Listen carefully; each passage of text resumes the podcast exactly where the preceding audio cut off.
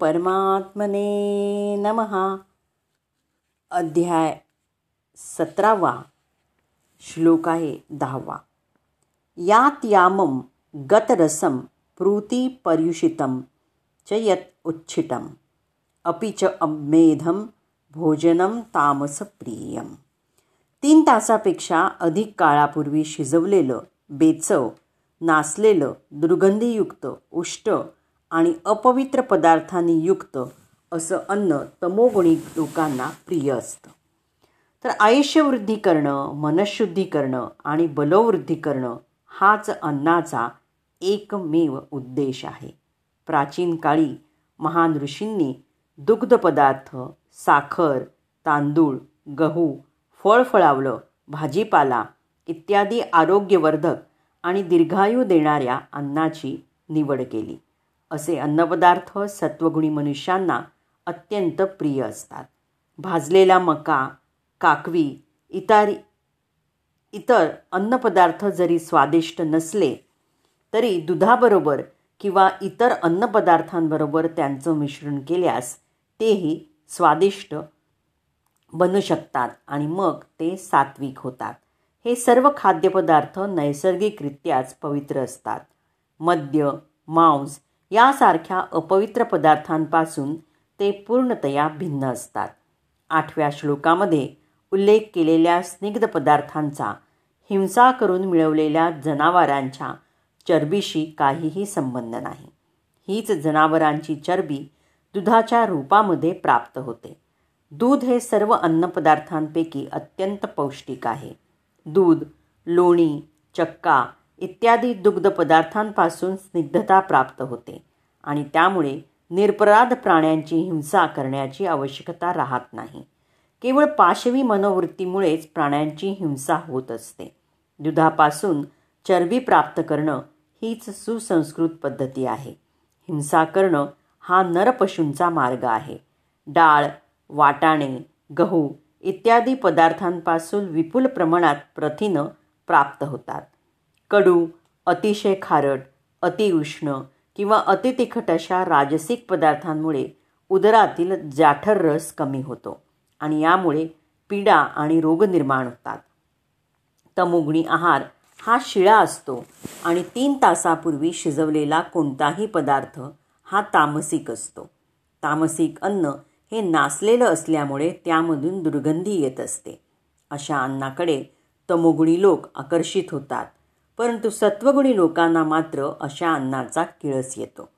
सर्वप्रथम भगवंतांना अर्पिलेले किंवा साधूजनांनी विशेषतः आध्यात्मिक गुरूंनी ग्रहण केलेलं उष्टच केवळ खाता येतं. अन्यथा उष्टभोजन तमोगुणी समजलं जातं. असं अन्न संसर्ग दोष किंवा रोग पसरवतं.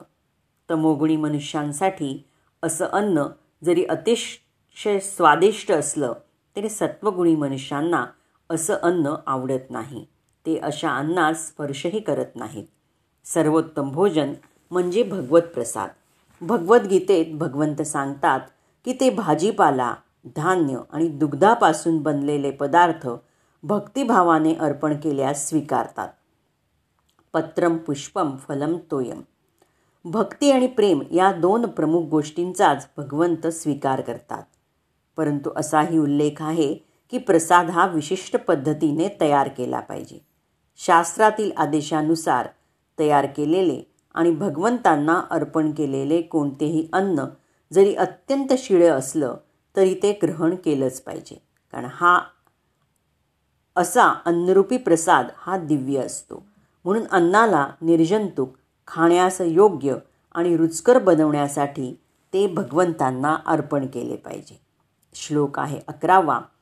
अफल आकांक्षभी यज्ञ विदिदिष्ट यहा इज्जते यष्टव्यम एव इति मनः समाधाय सहा सात्विका। फलाची आकांक्षा न करणारे आपलं कर्तव्य म्हणून शास्त्रविधीनुसार जे यज्ञ करतात तो सात्विक यज्ञ. तर मनामध्ये काहीतरी हेतू ठेवून यज्ञ करणं ही सामान्य प्रवृत्ती असते.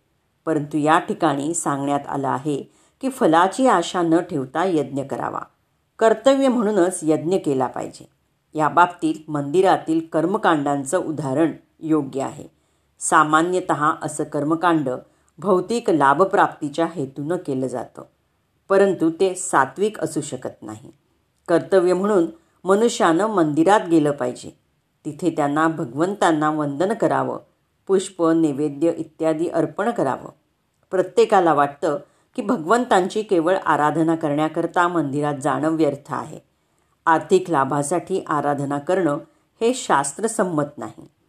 अर्चा विग्रहाला दंडवत करण्याइतकाच केवळ मनुष्यानं मंदिरात गेलं पाहिजे. यामुळे मनुष्य सत्वगुणामध्ये स्थित होईल. प्रत्येक सुसंस्कृत मनुष्याचं कर्तव्य आहे की त्यानं शास्त्रोक्त विधींचं पालन केलं पाहिजे आणि भगवंतांना प्रणाम केला पाहिजे. श्लोक आहे बारावा. अभिसंधाय तू फलम दंभ अर्थम अपिच एव यत इज्जते भरतश्रेष्ठ तम यज्ञम विद्धिराजसम हे भरतश्रेष्ठा दंभार्थ किंवा भौतिक लाभप्राप्तीसाठी जो यज्ञ केला जातो तो राजसिक यज्ञ असल्याचं जाण. काही वेळा कर्मकांड आणि यज्ञ हे स्वर्गलोकापर्यंत उन्नत होण्याकरता किंवा इहलोकी लाभप्राप्ती करण्यासाठी केले जातात असे यज्ञ किंवा कर्मकांड हे राजसिक असल्याचं समजलं जातं. श्लोक आहे तेरावा. विधिहीनम असृष्ट अन्नम मंत्रहीनम अदक्षिणम श्रद्धाविरहितम यज्ञम तामसम परिचक्षते. शास्त्रविधींची उपेक्षा करून प्रसाद वितरित केल्या वाचून मंत्रोच्चारण न करता उपाध्यायांना दक्षिणा न देता आणि श्रद्धारहित असा जो यज्ञ केला जातो तो यज्ञ तामसिक मानला जातो. तामस श्रद्धा म्हणजे वास्तविकपणे अश्रद्धा. कधीकधी लोक केवळ धनार्जनासाठी देवतांची उपासना करतात. मग ते धन शास्त्रविधींचं उल्लंघन करून मनोरंजन करण्यामध्ये खर्च करतात. धार्मिकतेच्या अशा प्रदर्शनाला किंवा देखाव्याला वास्तविक मानता येत नाही. असा देखावा निव्वळ तामसिक असतो आणि यामुळे आसुरी प्रवृत्ती निर्माण होते आणि मानव समाजाला यांच्यापासून मुळीच लाभ होत नाही. श्लोक आहे चौदा. देवद्विज गुरुप्राज्ञ पूजनम शौचम आर्जवम ब्रह्मचर्यम अहिंसा च शारीरम तपहा उच्चते भगवंत ब्राह्मण आध्यात्मिक गुरु आणि मात्या पितांसारख्या ज्येष्ठ व्यक्तींची पूजा करणं आणि पावित्र्य सरळपणा ब्रह्मचर्य अहिंसा यांना शारीरिक तप म्हटलं जातं. ते या ठिकाणी भगवंत विविध प्रकारच्या तपस्यांचं वर्णन करत आहेत. सर्वप्रथम ते शारीरिक तपाचं वर्णन करतात. मनुष्यानं भगवंत किंवा देवदेवता सिद्ध विद्वजनांना ब्राह्मणांना आध्यात्मिक गुरूंना मात्या पित्यासारख्या ज्येष्ठांना वेदपारंगत कोणत्याही व्यक्तीला वंदन केलं पाहिजे. या सर्वांना योग्य तो सन्मान दिलाच पाहिजे. अंतर्बाह्य शुची ठेवली पाहिजे आणि आपलं आचरण सरळ ठेवलं पाहिजे. शास्त्रसंमत नसलेली कोणतीही गोष्ट त्यानं करू नये. वैवाहिक संबंधांव्यतिरिक्त अन्यत्र कुठेही त्यानं लैंगिक संबंध राखू नयेत.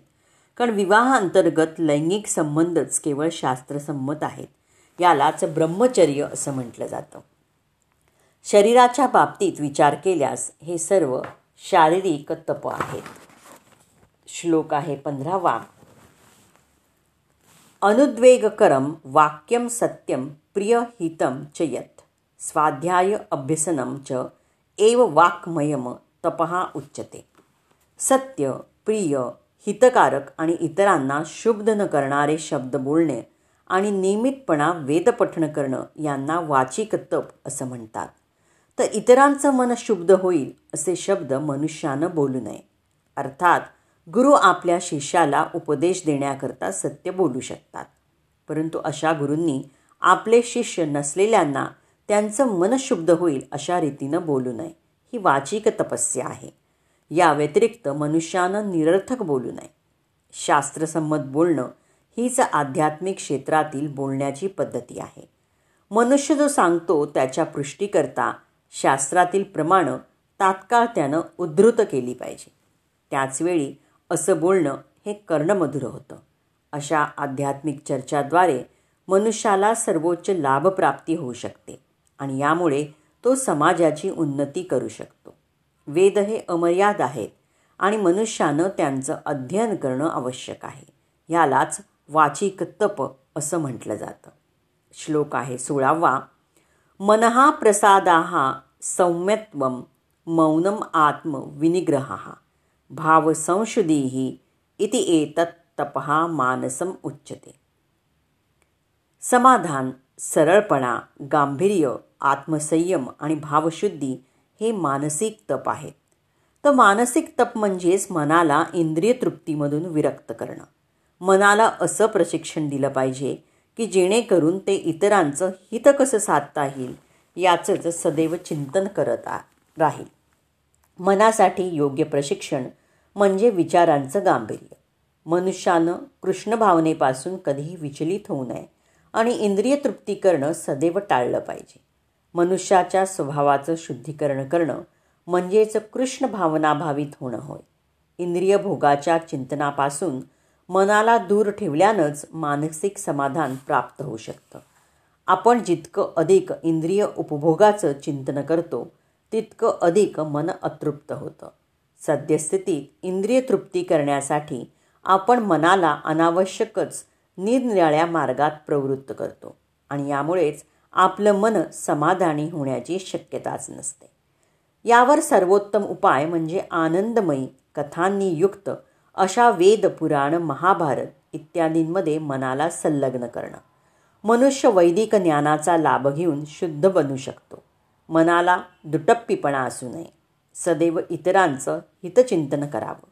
मौन म्हणजे सदैव आत्मानुभूतीचा विचार करणं. या दृष्टीनं पाहिल्यास कृष्ण भावनाभावित मनुष्य यथार्थ रूपानं मौनी असतो. मनाला इंद्रिय उपभोगापासून विरक्त करणं म्हणजेच मनोनिग्रह होय. आपल्या व्यवहारामध्ये सरळ आणि साधं असावं यामुळं त्यांचं जीवन शुद्ध होतं. या सर्व क्रियांचा समावेश मानसिक तपामध्ये होतो. श्लोक आहे सतरावा. श्रद्धया परया तप्तम तपहा तत्त्रिविधम नरेही. अफल आकांक्षिभिः युक्तेही सात्विकम परिचक्षते.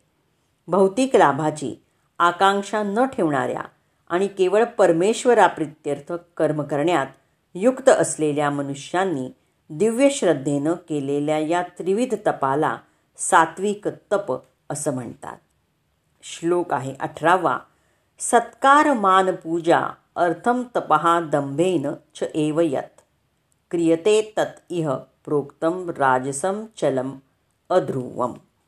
सत्कार मान आणि पूजा व्हावी म्हणून दंभानं जे तप केलं जातं त्या तपाला राजसिक तप असं म्हणतात. आणि अशी तप अस्थिर तसेच क्षणिक असतात. कधीकधी लोकांना आकर्षित करण्यासाठी आणि त्यांच्याकडून पूजा मानसन्मान आणि सत्कार प्राप्त व्हावा म्हणून तपस्या केली जाते.